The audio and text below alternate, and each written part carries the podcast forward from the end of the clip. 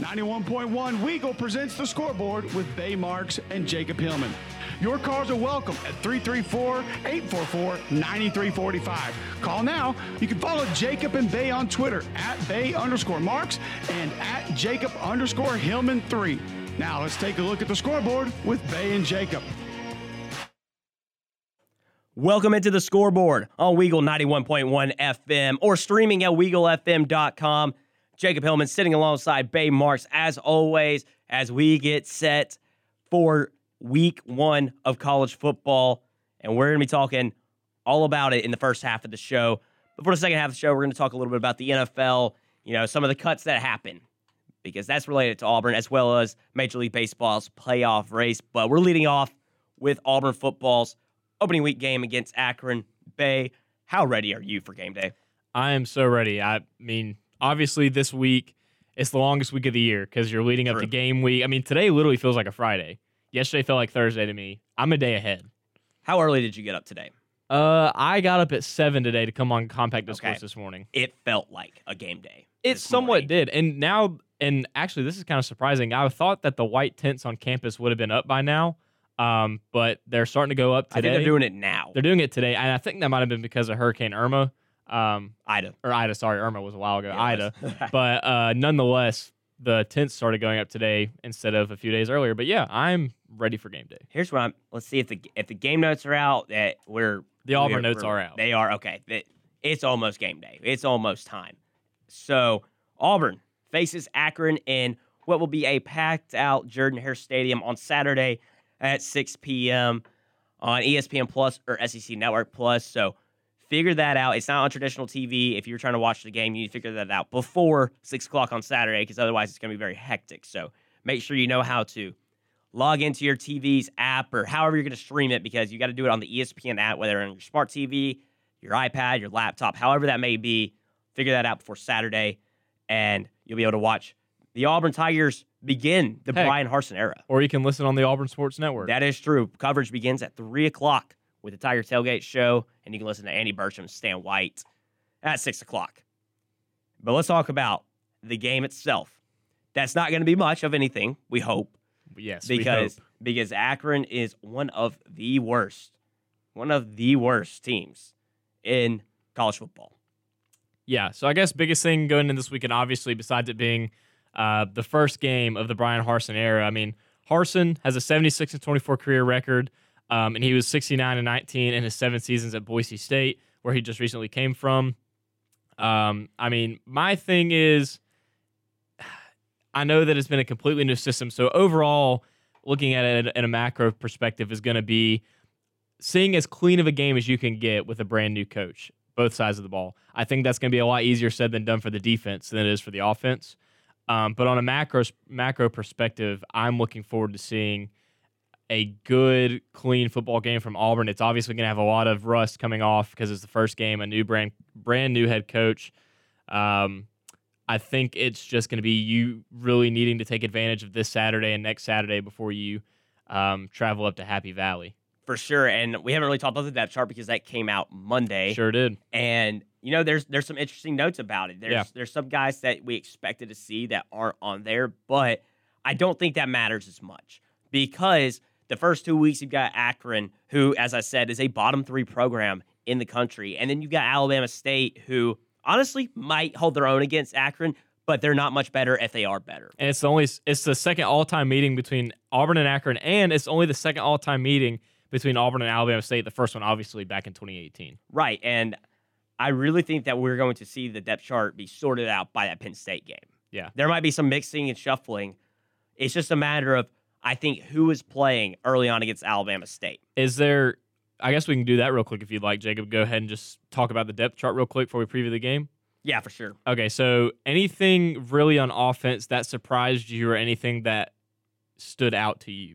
Well, I think that's what everyone everyone noticed is, is the wide receiver position, Elisha right. Canyon.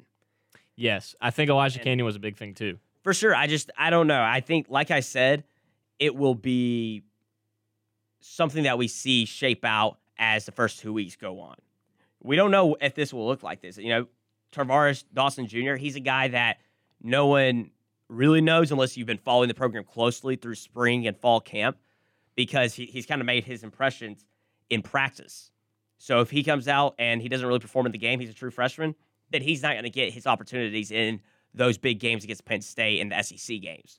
I think the only, like, besides the wide receiver position, the only other thing that really maybe shocked me or caught my eye um, was that right guard position. I know that Keiondre Jones got a lot of playing time last year due to uh, Brandon Council being hurt and the shift in the offensive line. But it's interesting seeing Keiondre Jones or Tayshaun Manning. I just thought that was something interesting as well. Yeah, it's not – I don't love that the guards aren't settled, but I have a feeling it'll be Council and it'll probably be Manning. Right. Because of the experience.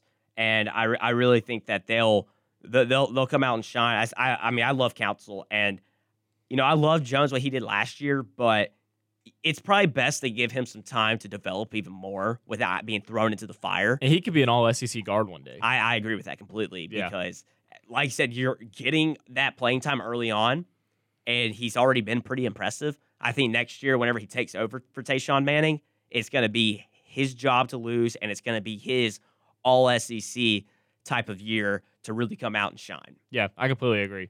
On the defensive side of the ball, uh, obviously this was probably the most shocking um, development from any perspective of the depth chart, uh, more so the nose tackle and the defensive tackle position. Um, and you could have even made a case for the depth of the corner position that Roe Terrence was in there above Dreshon Miller. Yeah, I agree with that. And I think some of the beat writers, I didn't attend the practice on Saturday, but from what I read is that it's not surprising to them. He didn't really rotate in with the ones. I think he was injured a little bit, so I think it's taking him some time. He also arrived in the, in the fall, so it, it might take him time to really get fit into the system and really figure it out where his spot is. So I'm not too concerned about that. I think he'll make his name heard throughout the season, but he might not be starting off the year like that. Yeah, not to throw any, uh, throw any dirt on Roe Terrence's name. I mean, that's a JUCO guy. He's six four, one ninety-seven. He's a tall, the great thing size. Is, just no one talked about him. Yeah, nobody talked about him. And now he's on the depth chart, and we'll we'll see what he's made of on Saturday. And that speaks a lot to the other corners on Auburn's depth chart for him not being talked about. Roger McCreary, Nehemiah Pritchett, who we were talking about had a breakout year last year when Jalen Simpson went down, and Jalen's closely behind him on the corner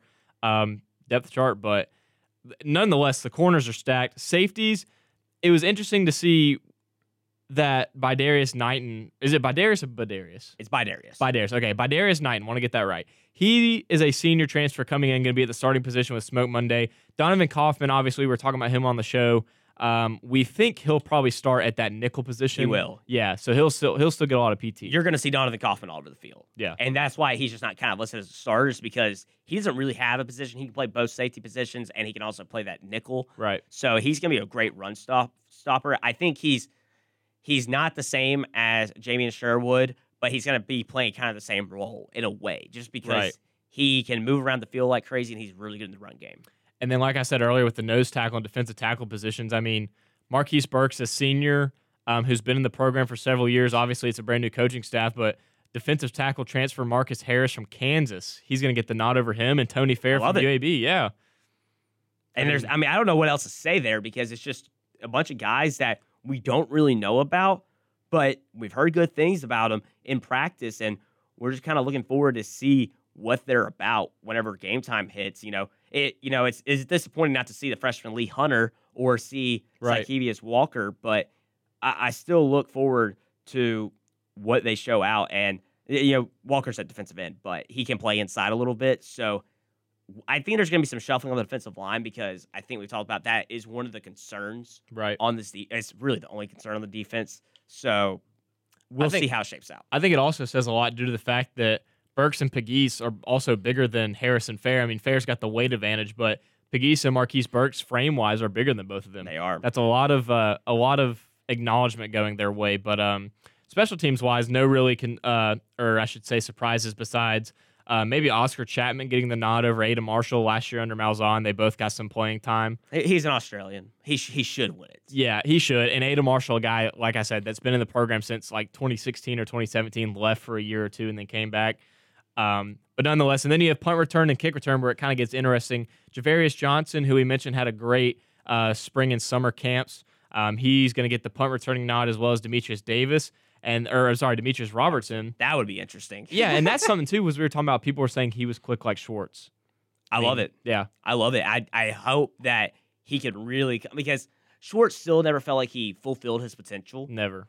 Robertson's got one chance at it. So he's got to come out and he's got to perform, and he's really got to be the leader of this receiver room because he is the most experienced guy. I truly believe that Bo Nix is going to go to him whenever he really needs a play to be made. Yeah. So those third downs, he's looking at Robertson. I think he's probably going to be the most reliable guy. For sure. Yeah, reliable is a good word. And then at kick return, you have Donovan Kaufman, who he just mentioned, the five ten, two hundred pound redshirt freshman, and Nehemiah Pritchett, two guys, very quick and speedy and very good vision of the field. Um, I find it interesting that Pritchett's out there on kick return. I thought the same thing, um, but nonetheless, I mean, We we saw him on that uh, interception against L S U. He's I was got just about to say. I was just about to say, even though T J Finley did track him down, uh, he was close. He was they close. Called it a touchdown originally. Yes, they pulled it back. So, um, but yeah, that's the depth chart for Auburn. One thing I want to talk about. Go for it. The holder position. You see who started there? Jackson McFadden. Yeah.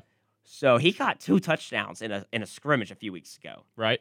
And if you watch the special teams video they had, it was the All Ball, All About Ball episode two, and it was all about special teams.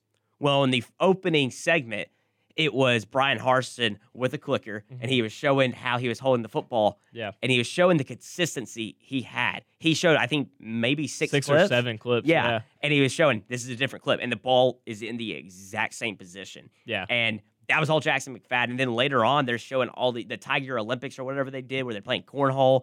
They had a home run derby with a tennis racket and a tennis ball in the stadium. Yeah. Well, Jackson McFadden's in every single one of those. Right. Is he the all-around athlete on this team? I feel like he is. He could be, and that and that's interesting you make that point because I know a lot of people did see that clip. And now that I'm thinking about it, another thing, too, with the special teams, Jacob Quattlebaum, he graduated high school our year, I believe. Yeah, he did. He was the same holder. So Auburn has had Bill Taylor the last three years because they had Ike Powell before him.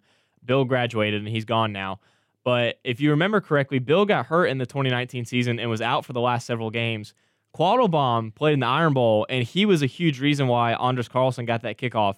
Uh, or the field goal off in time before halftime. You're right. And that that's something I'm very confident in is our special teams being being good because of guys getting experience like that.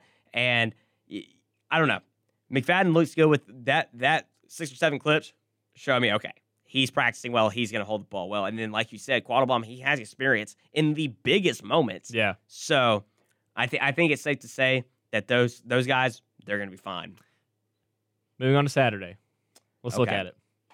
I want to know, what do we want to see from this team on Saturday when they go out and they play? Because, obviously, they should win by a lot. And even if they only win by twenty-five or thirty, you can still look for positives. And it's the first game of the Brian Harsin era. So, you know, if you don't, if you disappoint a little bit, it's not the end of the world. Part of it. Yeah. It's part of it. I think for me, on offense, the biggest thing, two things.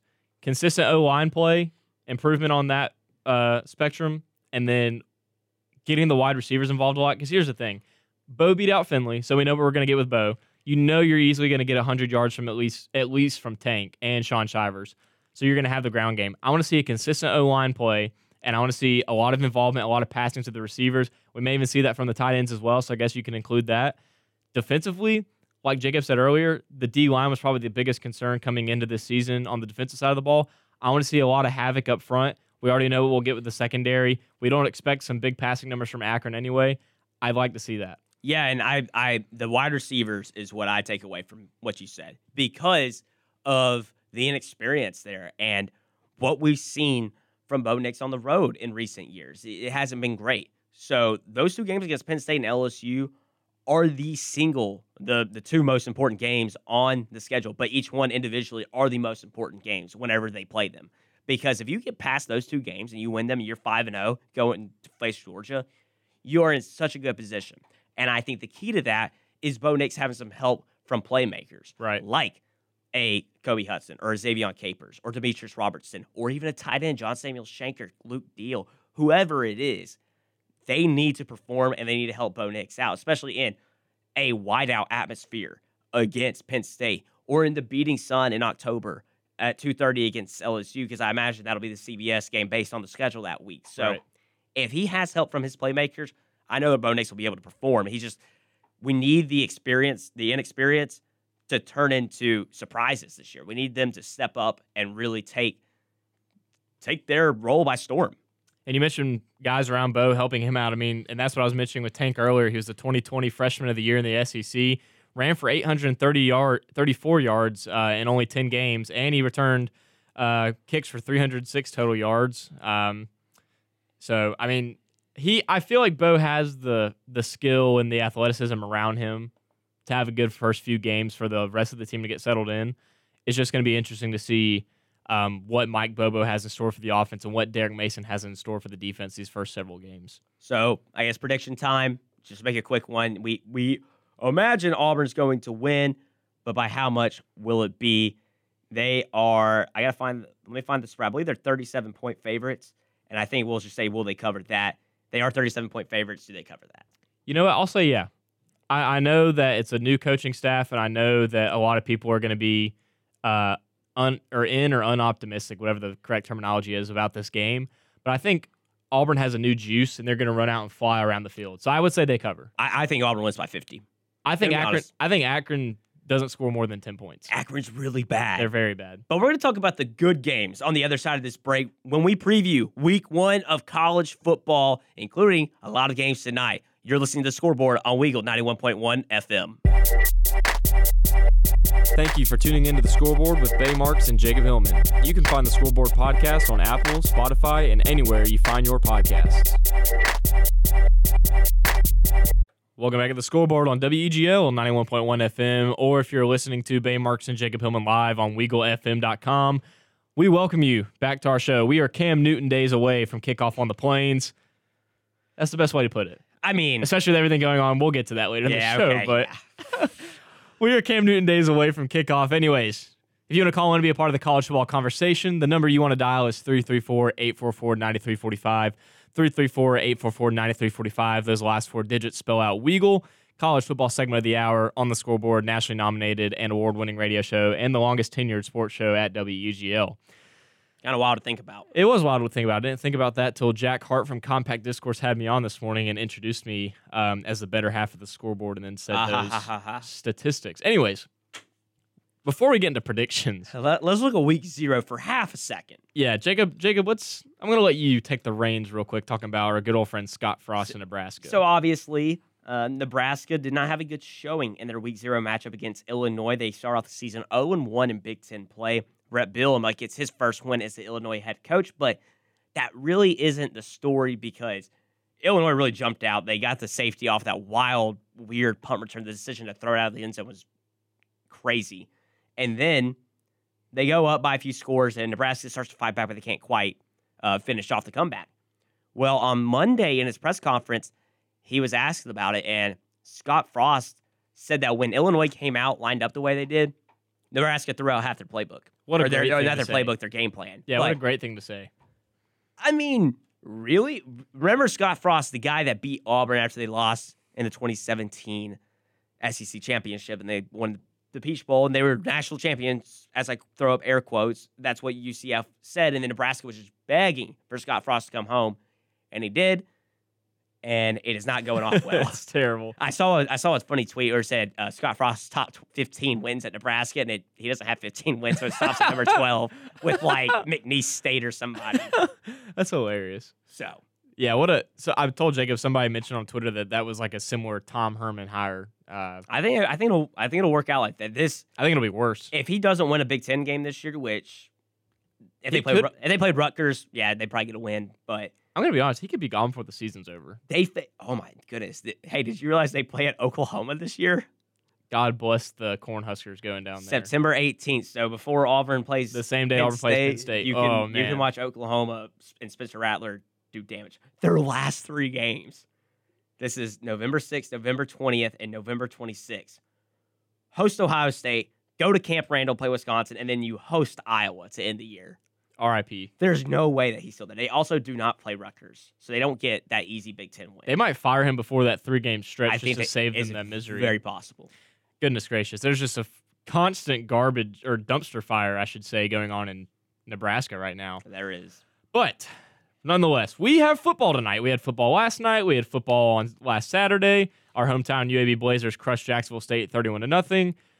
let's get into it. Tonight's matchup, we have Ohio State at Minnesota, seven p.m. on Fox. I think we all know how this one's going to go. I just figured I'd mention it. it. Yeah, it's worth mentioning Ohio State starting freshman quarterback. So it's going to be interesting to see how he plays. Of course, C J Stroud, he, he was competing against a bunch of other guys with no experience. So I could see them playing a bunch of quarterbacks tonight, especially if they get out ahead and there's no chance of Minnesota winning this game. I do think Ohio State will cover this game, and and and we'll see a good C J Stroud. I think he is the guy for Ohio State. Yeah, I think I think it's just going to be another dominant Ohio State quarterback after hearing about him. Um, nonetheless, just a tune-up game for Ohio State, even though it is a Big Ten game.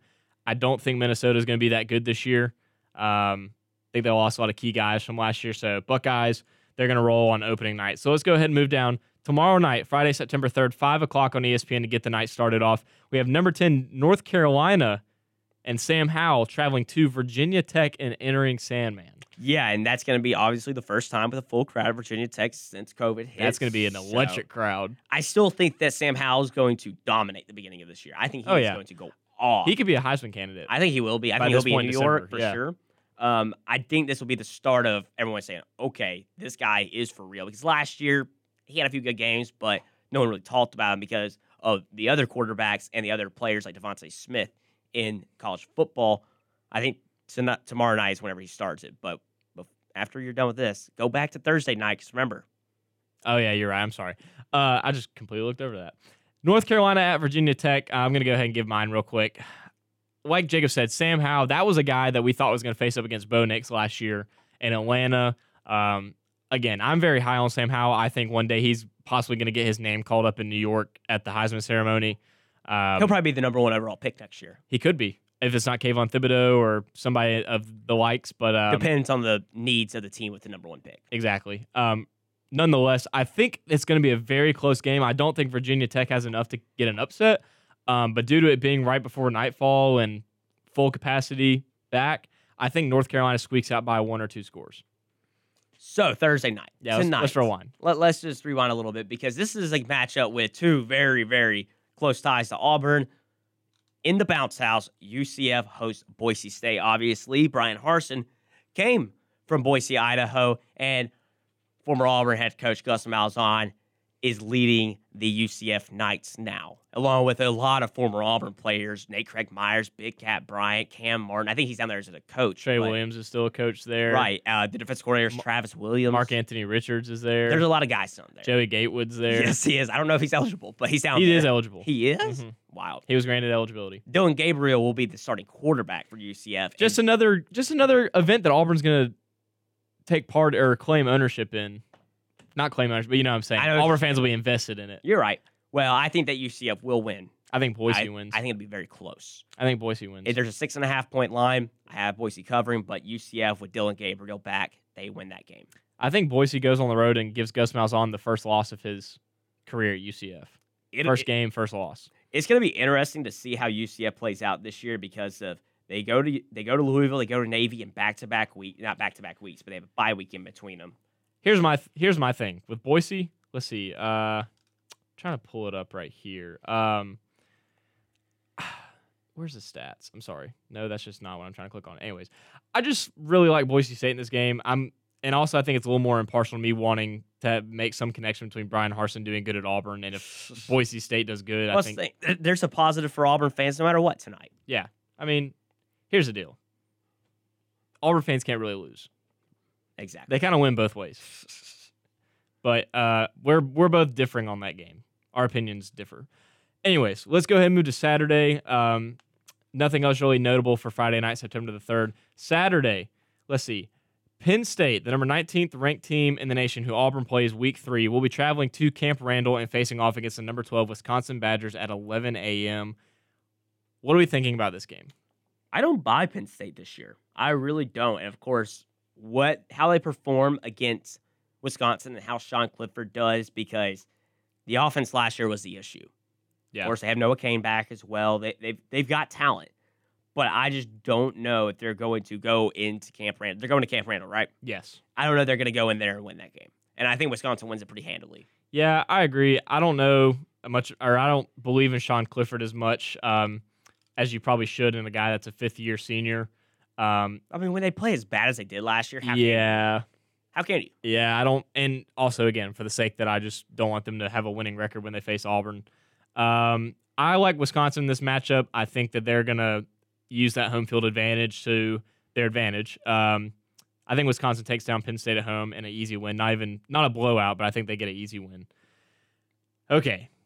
Alabama versus Miami, two thirty p.m. on A B C in the Mercedes-Benz Dome in Atlanta. Okay. Here's the real question. We know what we're going to pick. But how many yards does Bryce Young throw for?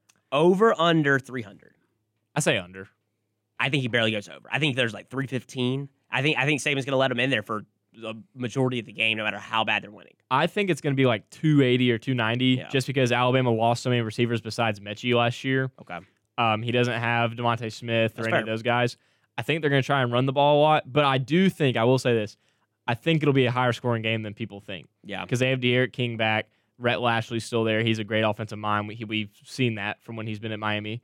Um, I think, obviously, Bama wins, but to answer your question, I think Bryce Young throws for under three hundred yards. The over-under sixty-one, so I, I you think that's going to go over? I think score like forty-five twenty? Yeah. Okay. Yeah, it's not going to be like a one- or two-score game, but Miami's not going to get like shut out below like twenty or something. Right, okay. Yeah. I do think that Alabama's defense is going to be special this year. Those really? linebacker, That linebacker room, yeah. I think, is incredible, and it looks like the twenty eleven twenty twelve type linebacker room. Yeah, I think the second and third quarter, their defense will really dominate. I think the first quarter will be a lot of rust knocking off, and then the fourth quarter, those kind of... If Will Anderson has his way, I don't think they'll get to tw- Miami will get to twenty points, mm-hmm. just because he led the S E C. He's a leading returner in sacks in the S E C, and I think he's going to get that up to double-digit sacks this year. Right. He had seven last year, so...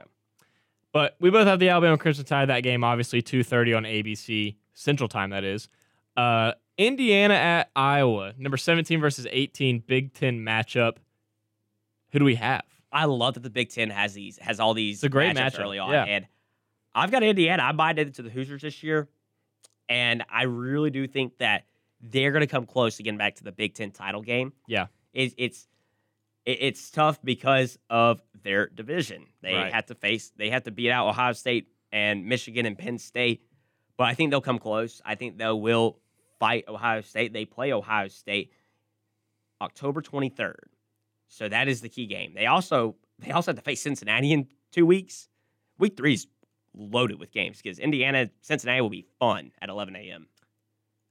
My but prediction for this game... Indiana. That's who I have. Yeah, I was about to say, just real quick. My prediction for this game, I'm actually going to go with Iowa. I know uh, Penix Junior was second team All Big Ten last year, but I think if I remember correctly, Iowa's got a really good secondary returning. And it's home field. I'm a huge home field guy. I got to go with Iowa. I think they're going to win. I think that's... Kinnick is great. Yeah. I want to visit there one day. Yeah, and the Children's Hospital wave. Right. It's a great tradition. Okay, before we wrap up and have to go to break, do we have any... Actually, no. Before we do the Georgia-Clemson game real quick, do you have a quick upset pick that you can give? I do.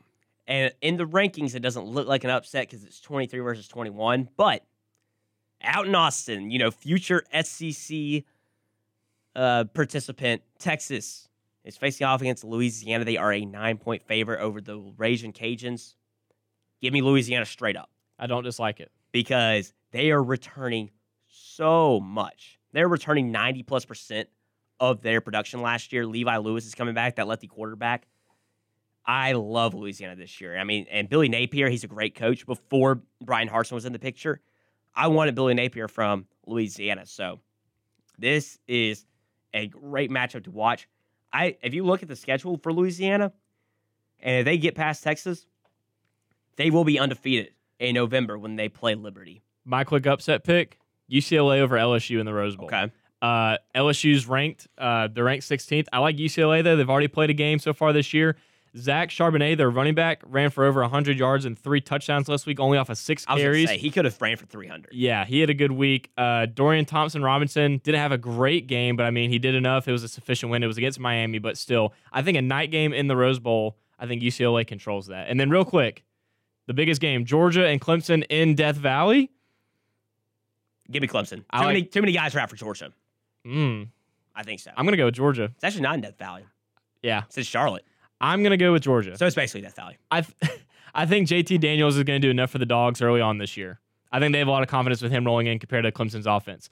On the other side of the break, is the Scoreboard on W E G L ninety-one point one F M. Bay Marks and Jacob Hillman. Don't go anywhere.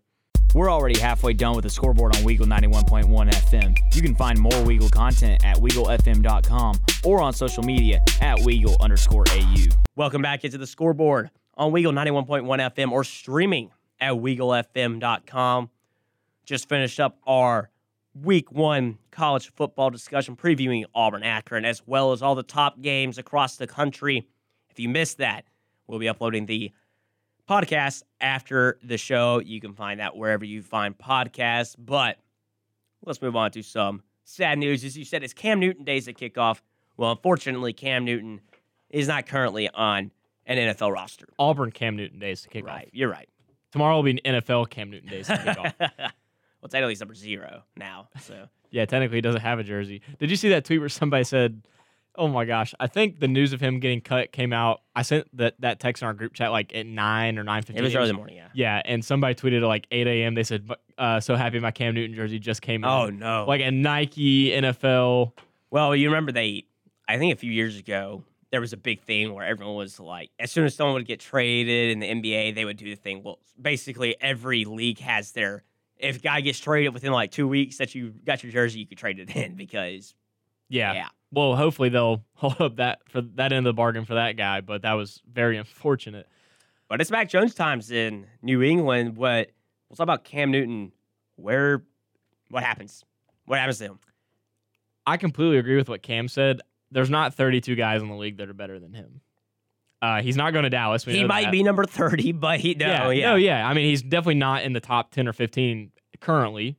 He can be, but. Uh, Yeah, he's he's one of the back half of the quarterbacks. I mean, looking at, at his career stats, he's sixty point one completion percentage. He's thrown for almost thirty-two thousand yards, has one hundred ninety throwing touchdowns. I mean, this dude is definitely one of the better better quarterbacks in the N F L. I mean, he hasn't been lately, obviously. I mean, with his injuries and everything that happened towards his, the end of his Carolina career and then now right. with him in Carolina or in New England. I mean, he's thirty-two years old, so he's kind of ending his career in the N F L, so I feel like he doesn't have many opportunities left. He does not, and he's been dealing with the injuries for a while. I don't. I think last year he was fine most of the way. He had COVID for a few weeks, but injury-wise, he was mostly fine. I think he dealt with some stuff where they, Bill say, yeah, he's day-to-day or whatever, but now it's it's to the point where you're worried about his age, especially because of the way he played. His play style, his first ten years in the league, he's running the ball like crazy. And, I mean, I think he has the most rushing touchdowns of anyone in the N F L since his rookie year. So he's taking a beating. He he He's he's definitely wearing down a little bit, but he still shows flashes of how good he can be. Like, I remember, like, the first few games last year. That Seattle game. Like, do you remember those first few first few games? Uh, and everybody was like, Cam Newton's back. Because they were like, new team. He's got Bill Belichick. And then we also realized Cam's O-line wasn't great, and he had no weapons around him. Exactly. And I don't know if the next situation, because I, I've really got four teams that I think are candidates to sign him, and I'm not sure if any of them are great fits. But it's it's kind of he's kind of limited in his options. Do you want to name them? Yes, Cowboys. They're not anymore. They signed Will Grier. They did. They picked him up. Yeah. Okay. Well, because Carolina got rid of him. Three teams. Yeah. Washington football team. Okay. Broncos, and the Texans. You know what, and I'm not going to disagree. I'd probably put those three at my top teams as well. Um, Washington, obviously, with Riverboat Ron. Yep. Even though they have Ryan Fitzpatrick, I mean, you're not oh, going to... Who's who's their backup? Exactly. But Heineke. Also, it's like, are you going to put Ryan Fitzpatrick out there that's going to guarantee you either a five hundred or a little bit better season? Or are you going to put Cam Newton out there who's been to the Super Bowl, three-time Pro Bowler, and has won the M V P? Well, and I think that the Washington offense is so dynamic. You've got Gibson, McLaurin. They signed Curtis Samuel this year. Logan Thomas might be a great tight end. Their offensive line could probably use a little work, but it's good enough. Well, and here's the with thing: those weapons. I was about to say, and their defense is good enough for a mediocre offense. That defense is great. So if their offense is going to turn out to be mediocre, then their defense will be able to keep them in the game. And I don't see. I think that is their floor. Their offense being mediocre, and, yeah. that, and that'll be good enough. Whereas I think they have the opportunity if Fitzpatrick comes out, you know. Or Cam, if they sign him and plays really well, that could be a top-tier offense, a top ten offense at that. Move. So I, I really like the Washington move. The Denver move. I know they just said that Teddy Bridgewater is going to be their starting quarterback, and, and they, they have still Lock. have Drew Lock, but come on. They were trying to get Aaron Rodgers like crazy this yeah, year. And of course, Aaron Rodgers versus Cam Newton, that's not comparable. But I don't think they trust either Teddy B or Drew Lock. The only reason I wouldn't say so is because Denver's also on the cutting of Auburn football players train. They are. They are for sure. And Seth I don't Williams, know. If you didn't get that reference. We're, we're gonna we're gonna we're gonna ignore the rest of the Auburn football. It's been network. a bad few. It was tough. I think weeks. ten guys got cut. But I could see them going after Cam though. I see the issue is you you really only have two active guys at quarterback on game day.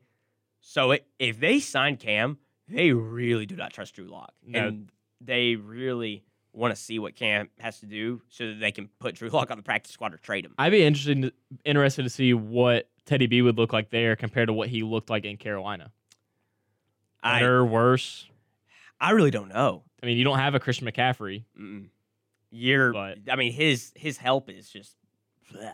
I mean, he really didn't have Christian McCaffrey last year either. Yeah, that's that's fair. So he's got Melvin Gordon, Cortland Sutton, Jerry Jeudy, K J Hamler, and Noah Fant as his kind of his one starter. Of the better tight ends. And I say Melvin Gordon, but Javonte Williams probably ended up being the starter. And you say Jerry Jeudy, but he also dropped a lot of balls last year. So he did, but look, if you look behind him, I don't recognize any of these names exactly. So I don't know what the, the talent is s- scarce there. Now Houston.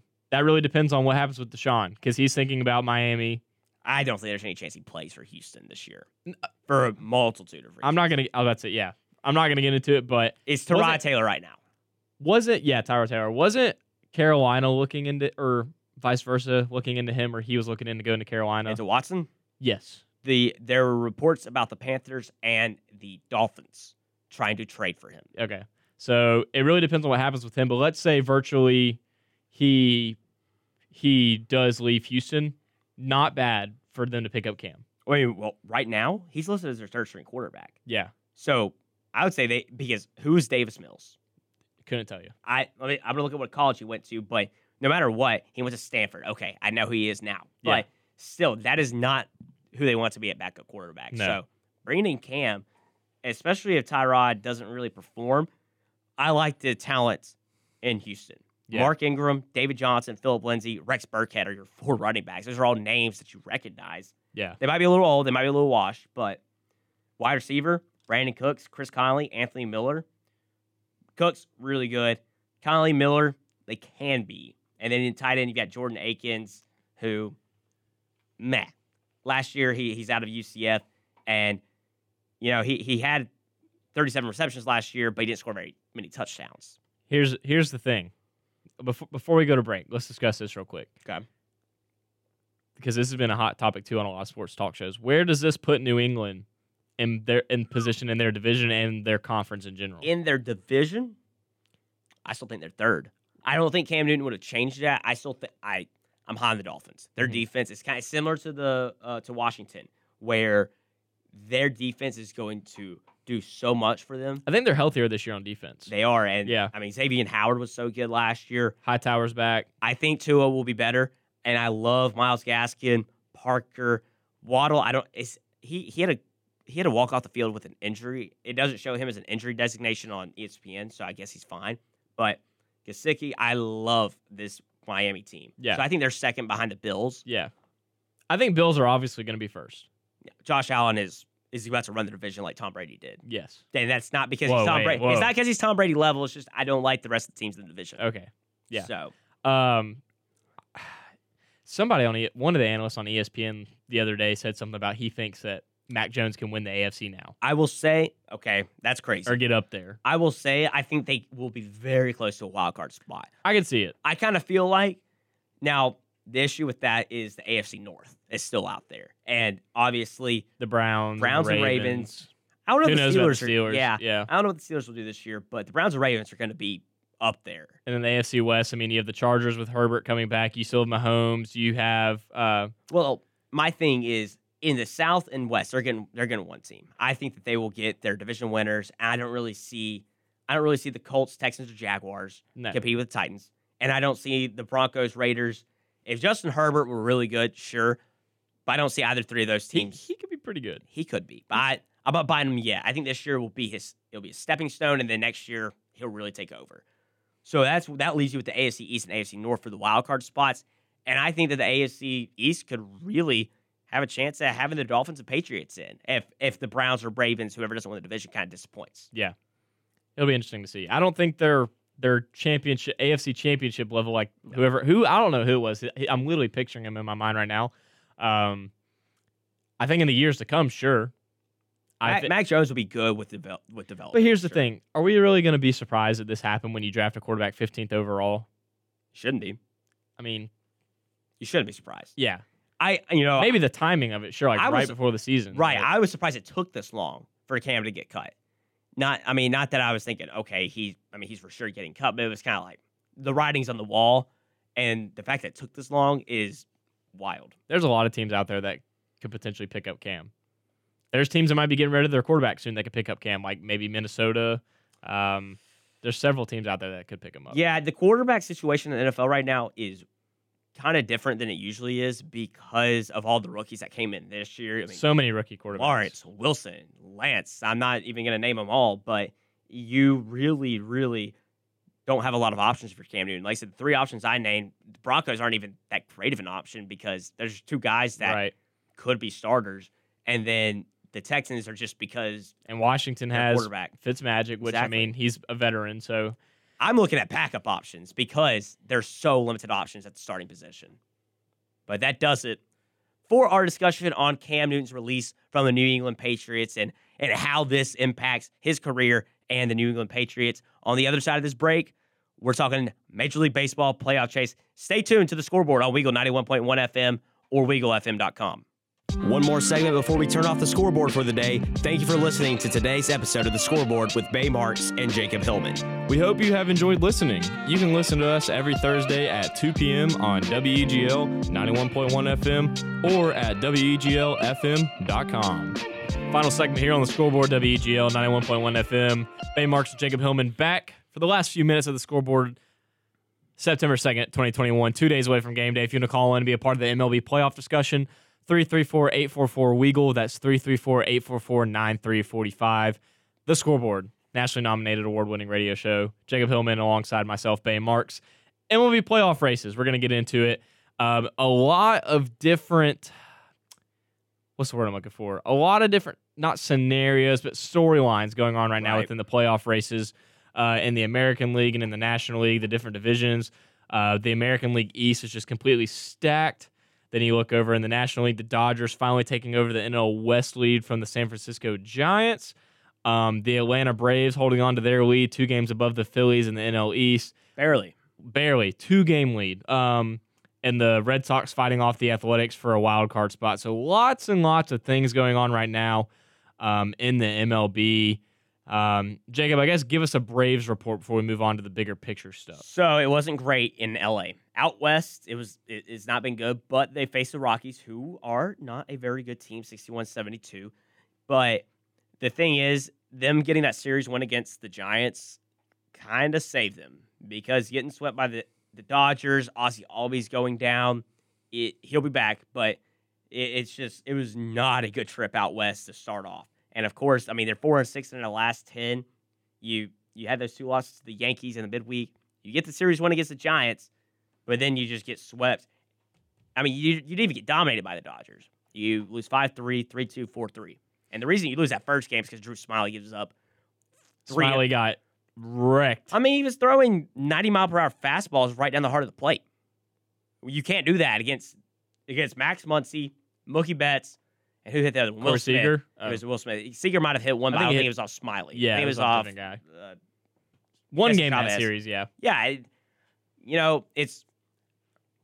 I hate saying you have to get one of those games, but I feel like you kind of had to.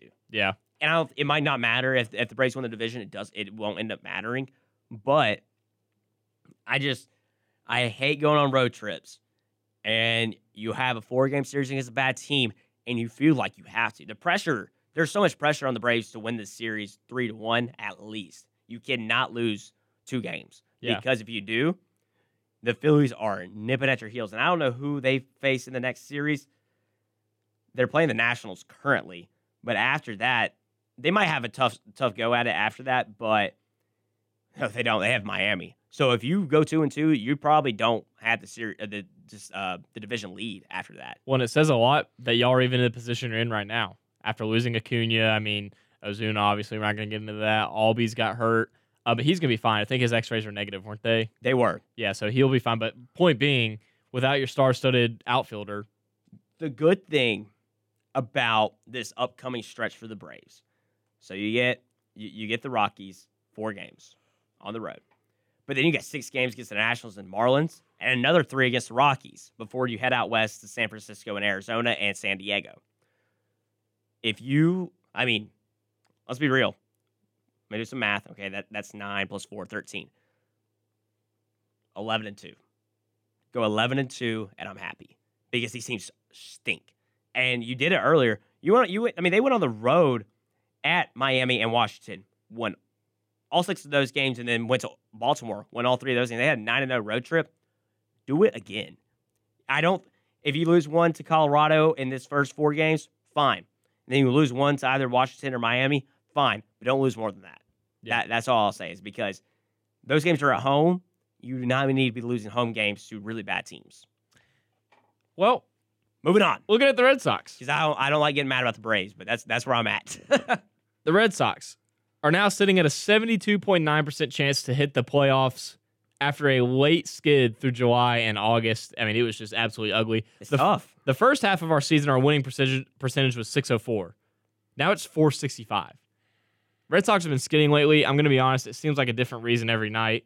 Um, like I said earlier, we played the Rays uh, in our series this past week down in Tampa Bay. It wasn't at home uh, at Fenway, uh, and we took one of three. Um, actually, we played them tonight, too, at six ten. I thought it was a three-game series. But so far, we're one and two against the Rays, um, and we play them tonight. Maybe we can even up at a two two series because they're in the lead in our division.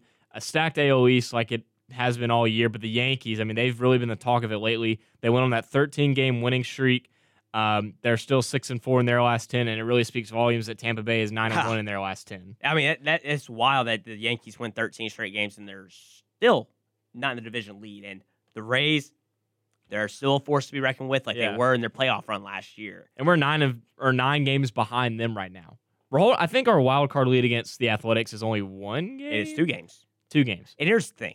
Yes, you're. Right. I do not trust any of those teams that are nipping at the Red Sox heels to actually do something. Yeah. The Athletics are the team I trust the most, but we've seen them go on skids where I don't know what their schedule looks like the rest of the way, but I'm pretty sure it's difficult. I'm pretty sure they play a bunch of those West teams that are not easy to beat. Yeah, they've got the White Sox series. They've got uh, two Astros series. So it'll be interesting to see how the Athletics do. They're the, they're the one team I give a chance to come for that second wild card spot. The Mariners, no. Yeah. And then the team after that, I mean, who was it? It doesn't really matter. It's going to be the Jays? Blue Jays, yeah. Yeah, no.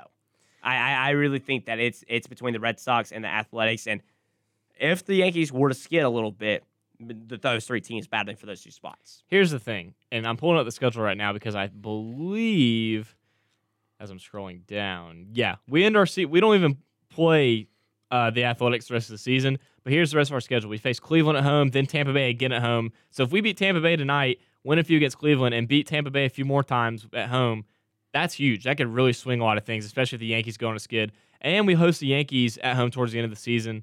Um, we have a few other give, gimme series like Baltimore and Washington, um, and we play at Seattle and at Chicago, so those can be difficult. But the thing is, is I think the Red Sox do make the playoffs. Agreed. I think they make the playoffs. It's just once we get there, there's no telling how deep we go. Well, I mean, if you have to play the Yankees, that that's horrible. That's horrible. Because they'll be at home too, likely. If you're if you're not in the first playoff spot. Which remember, we were nine and zero against the Yankees, like halfway True. point through this year, and then we got swept by them in New York, or if not nearly. Well, their pitching is finally good. Yeah. That's the, that's the issue. Well, they're healthy now. Yes, and you know, I, I don't.